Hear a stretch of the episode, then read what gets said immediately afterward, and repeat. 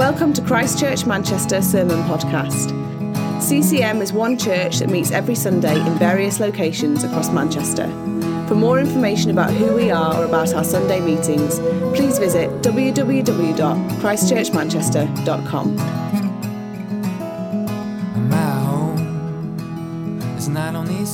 About myself, my name is Alicia. I came to Manchester when I was a student and I've stayed here since. And when I was getting into university, doing the applications and everything, I had my mind dead set on going to London. I was going to be a lawyer in London. My friend also had the same dream. We were going to be lawyers at a top firm. We were going to be living the high London life. And that was our goal. That's what we wanted to be. And I went to an American high school because I lived in a different country, and there going to an English university was quite not a common thing, so they didn't really understand the grading system or what was required to get into universities. So, you know, we had our predicted grades and our personal statement, and that was really what got us into these universities or got these offers. But my American teachers didn't really understand that. They thought it was a lot based on different applications and different other grades. So when it came to having my predicted grades being sort of formulated by my teachers, they were a lot lower and not good enough as I thought that they were going to be, and what I thought, oh, I really can take this off, and I thought what I could achieve. So I went to some of my teachers and I was like, I think I can do better. Like, was that really the grade that you predicted me at? And one of them said, oh, no, I didn't. I think you can do better. I just didn't want to get your expectations up and, you know, grade you too highly. So I didn't get the grades that I needed to go into these London universities, and it was immediate and non-negotiable rejection. So I was very obviously upset, had a bit of a breakdown, and my plan to become this London lawyer had failed, and I came to Manchester and said, and just a disclaimer, that was definitely the right choice. Manchester is better than London, and I've had a better time here. But that decision that my teachers made completely changed my life. So I've come to Manchester, and like I said, it was definitely the better choice. I've met friends that I can't imagine my life to be without. I met my husband here, so now that's how my life is going to be changed because of that. I came to a church that I really loved. I'm doing a job that has not very much to do with law, but I love it. So that decision that my teacher made completely changed my life, and changed my life for the better. But at the time, I couldn't really see that. But that single encounter had quite an impact on my life. And we've been looking at the last few weeks about life-changing encounters with Jesus. And last week, Colin preached about how the centurion's servant's life was completely changed by Jesus. And this week, we're continuing that series, looking at how we encounter Jesus and our lives change drastically. It goes in a direction that we didn't expect, but with God's intervention, he changes that and changes our plans. So today, we're reading from Matthew chapter 9, verses 1 to 8. So I'm going to dive right into it. It will be on the screen behind me as well, I think, but you can look at it in your Bibles as well if you want. So it says, Jesus stepped into a boat, crossed over, and came to his own town. Some men brought to him a paralyzed man lying on a mat. When Jesus saw their faith, he said to the man, "Take heart, son, your sins are forgiven." At this, some of the teachers of the law said to themselves, "This fellow is blaspheming." Knowing their thoughts, Jesus said, "Why do you entertain evil thoughts in your hearts? Which is easier to say, 'Your sins are forgiven,' or to say, 'Get up and walk'? But I want you to know that the Son of Man has authority on earth to forgive sins." So he said to the paralyzed man, "Get up, take your mat and go home." The man got up and went home. When the crowd saw this, they were filled with awe, and they praised God, who had given such authority to man. So this man's encounter with Jesus completely changed his life. And there's three main things that stood out to me that I'm going to speak about today. Firstly is that Jesus' forgiveness of this man completely changed his life. Jesus' physical healing of this man changed his life. And finally, that the man's friends brought him to have this encounter with Jesus, and that's quite important too. So I know when we're all younger, I'm sure we've had this experience where you're sitting at the dinner table, you want to have dessert, but what's standing in front of you is the vegetables that you have to eat in order to be allowed to have that dessert. That was quite a common occurrence for me, and I remember sitting at the table for hours, wanting the dessert, but not wanting to touch the vegetables in front of me. And looking back on it now, I realise why I needed to eat the vegetables, because they were healthy. But I remember sitting and looking at adults who would eat the vegetables and eat them willingly, being like, what boring people are you that you would actually eat the vegetables that are quite clearly disgusting? But at the time, I didn't realise that my mum was doing this because I needed to be healthy. That chocolate pudding wasn't going to keep me healthy, but the vegetables would. But I didn't realise that at the time. And so this story in Matthew is actually told in the other Gospels as well. But the way they tell it in the other Gospels gives a bit more details about how the man was brought to Jesus, who was lowered by four friends in a hole in a roof on a mat to Jesus, who was in a crowded room so they couldn't access him anywhere else. And so as in my story, as I really wanted the dessert first, what I actually needed was the vegetables first. Similarly in this story, everyone's natural instinct in that situation would be to think that Jesus would heal the man of his paralysis first. That's what our first thought might be. The man's paralysed. That is probably the biggest problem in his life right now. So that's probably the first thing that needs to be addressed. He's had to be dragged in and lowered down on a mat by his four friends. You know, his paralysis is quite a big thing in his life. But Jesus sees it slightly differently. The very first thing that comes out of Jesus' mouth is to say, "Your sins are forgiven." To put that into perspective, what Jesus is doing by forgiving him is what being saved by Jesus for us is. It's our sins forgiven so that we can have a relationship with a totally pure and a totally holy God. So actually what Jesus does here is more important than physical healing. The paralysed man, and us included, are probably thinking that if he had just, been healed of his physical problems, everything would probably be fine in life. He'd be able to go about his life a lot easier. He'd be able to do physically things that he has to have help with, and his life would be a lot easier. And in a shallow sense, he is right. It would make his mortal life a lot easier and much easier to get about if he was healed. But Jesus sees a bigger and a more pressing issue. Our sin separates us from God, and so that is the most important issue to address. If that's not addressed, then our time on earth won't actually matter in eternity. Jesus recognises that there is nothing more important than having a relationship with God. And the only way to get that relationship is to forgive the sin that's in the way of that. It's important to remember that Jesus does heal the body in the end. The Bible doesn't promote this idea that the physical and material doesn't matter in some sense, because the Bible actually talks about eventually we'll have a new earth that's physical and perfect, but it does show that our physical body does matter in some sense. And, physical restoration is something that Jesus does do, but it's not the primary need that we have. Jesus recognises that forgiveness is the first need. So when this man encounters Jesus with forgiveness, it is truly life-changing. It forgives him of the sin that separates him from God and puts him in a place where he can have a relationship with the creator of the universe that isn't tainted by any sin. I think what's really interesting about this passage is that Jesus is so quick to forgive the paralysed man. There isn't anything that comes out of the man's mouth. Jesus immediately goes in there and says, "You are forgiven."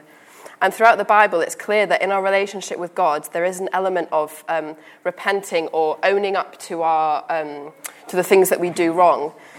And Jesus was truthfully the Son of God, so we wouldn't act in a way that contradicts, our need to do this in our relationship with God. So how do we explain how Jesus is just so willing and says, "You're forgiven," before any words leave this man's mouth?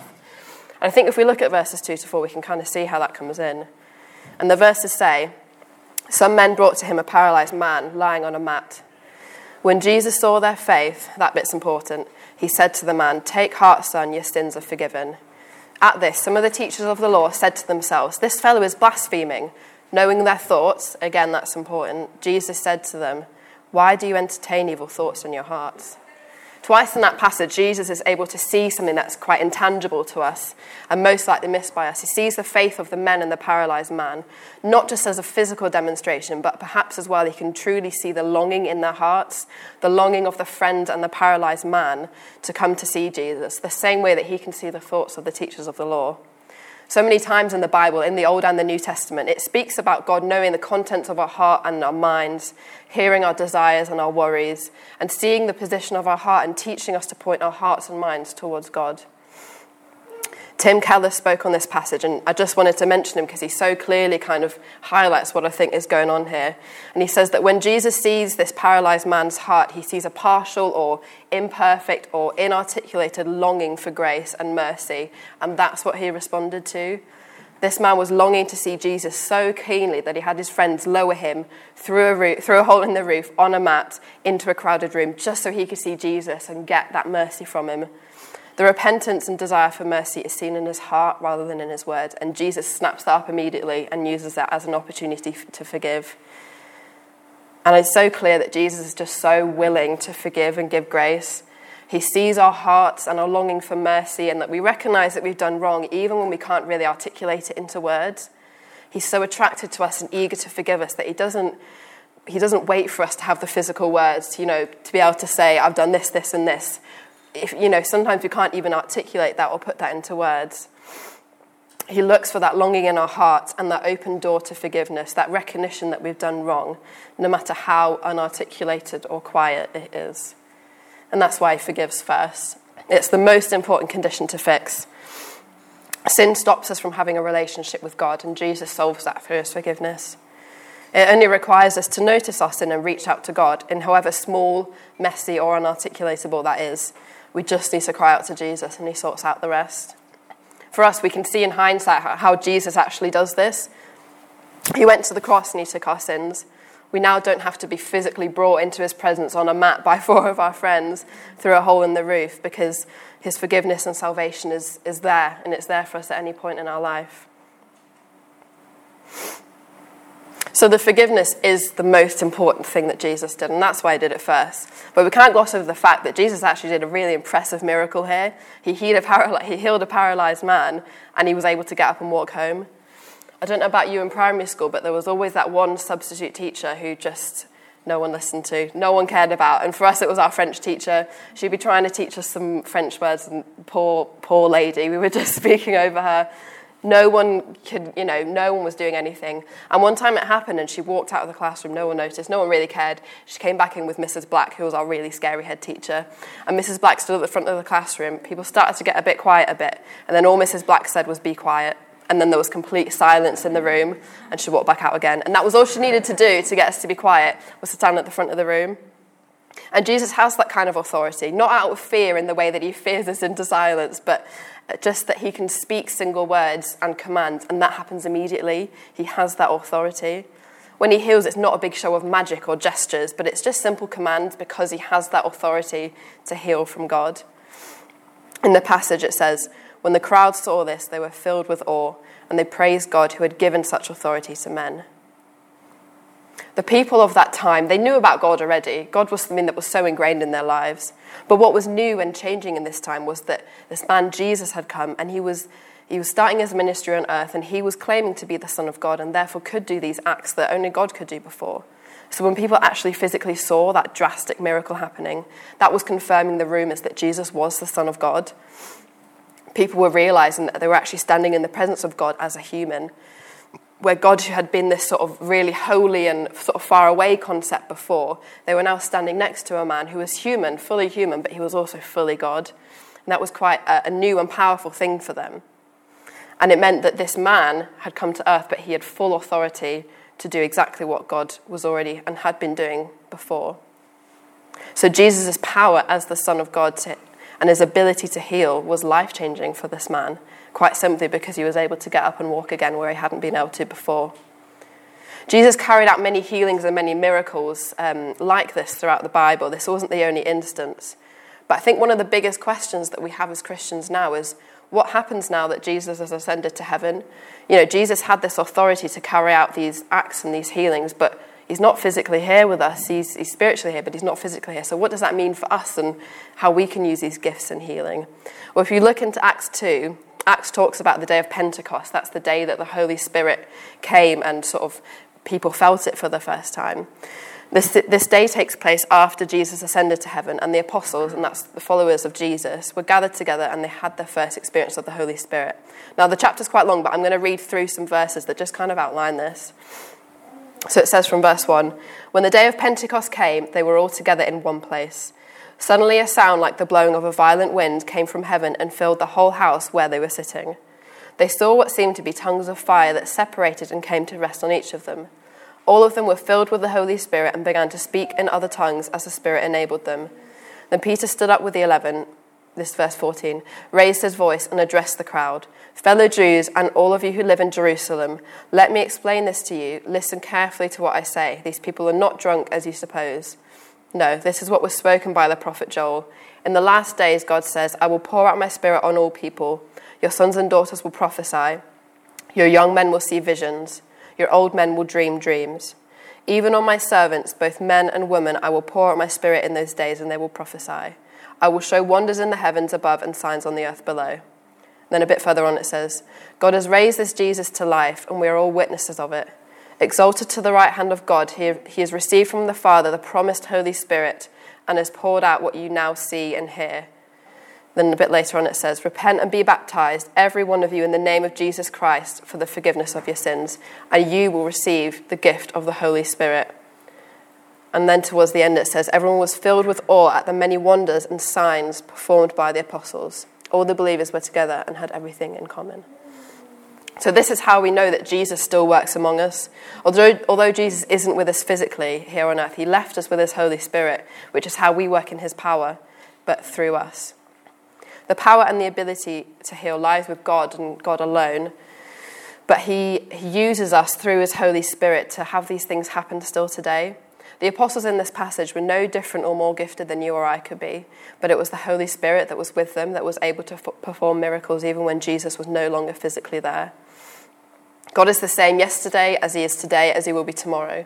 So if Jesus was able to heal the paralyzed man then, he's able to heal now. He just has to do it differently. He has to do it through us. And I think this is something that we don't do enough. It doesn't have to be sort of a big rigmarole of healing at a special event. It should be part of our everyday life. If we ask the Holy Spirit into our everyday life, we can ask for healing in our everyday life. It doesn't mean it will always happen. God's plan for healing is always better than our own, even when we don't understand it. But it does mean that the gift of healing should just be stored away for special events only. We can physically have life-changing encounters with Jesus and through this healing. The last thing I want to chat about is just short and sweet point, but it's about the friendship that you kind of see in this story.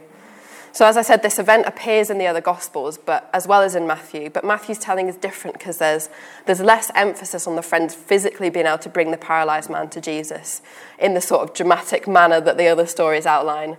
As I said before, the paralysed man was brought on a mat by his friends and lowered through a hole in the roof into a crowded room in a house so that he could see Jesus. If we actually kind of sort of picture that happening now, that is quite a big sort of dramatic event happening. Someone kind of just gets lowered into the room in front of Jesus. But the way Matthew describes it, he focuses less on the physical ability of the friends that is needed in order to bring the man to Jesus, but more on the faith that they had to bring the man to Jesus. The man physically couldn't have made it to Jesus by himself, but his friends only brought him to Jesus because they themselves had faith that he would be healed by Jesus. Our friends can enable us and encourage us towards these life-changing encounters with Jesus. Friends are the ones who journey through life with us and encourage us and lead us in different directions. Sometimes we have to be the friend that directs and encourages and gives wisdom to our friends, but other times we have to rely on our friends to guide us in the right direction and give us wisdom. So the question is, who are you surrounding yourself with? And would they take you to Jesus when you're not able to do it yourself? Matthew Henry, who wrote quite a comprehensive commentary on the Bible, says this about the passage.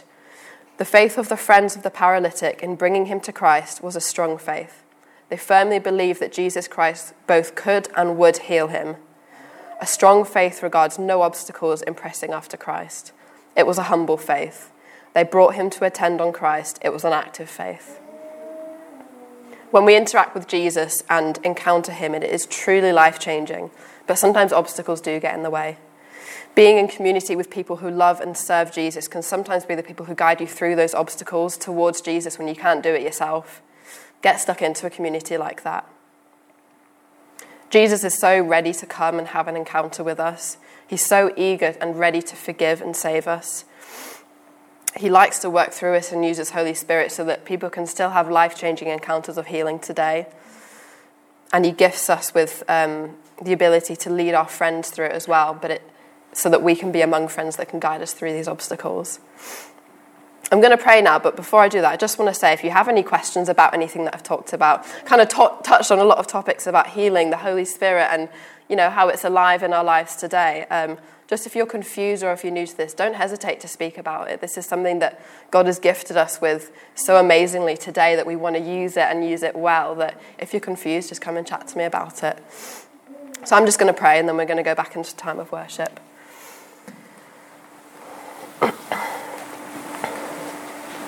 Yeah, God, I thank you so much that the encounter that this man had so many years ago just shows how incredible and miraculous you are, Lord. But I thank you that it's not something that is just left in the Bible, left to those years ago, that it's something that we can experience daily. And yeah, I just pray for... I thank you, Lord, that you are so ready to forgive us and that you're ready to take away our sins so we can have this amazing relationship with God. And I just pray that people won't feel any fear about that. It's not to be guilted or condemned, but it's actually so that you can just love us and wrap us up in your arms. And I just pray that if we're struggling to reach out to you for forgiveness, Lord, that just our hearts will be open to you, Lord, that it doesn't have to be some eloquent, verbal prayer that gets you to come close to us. You are already waiting and you see our hearts that are longing, Lord. So I just pray for longing and open hearts today, Lord. I pray that people will just feel your presence like they've never, ever felt it before. And I just pray for physical healing as well, Lord. I pray it's something that we won't ever forget or take advantage of, Lord. I pray that if there's anyone here that needs healing, Lord, that you'll just be highlighting it to them and that we can pray over it as well. I pray that we don't fear away from the miraculous power, Lord, because you gave your Holy Spirit and it's here and it's with us right now, Lord. And I just pray for more of your Spirit. I pray that as we worship, you'll be speaking to people in amazing ways and that we'll really hear from you today, Lord. And yeah, thank you for friendship and community. I pray that anyone who feels outside of that now will know who they are and will be able to reach out to them, Lord. Lord, I thank you for who you are and for your grace and for your mercy and your salvation. Amen.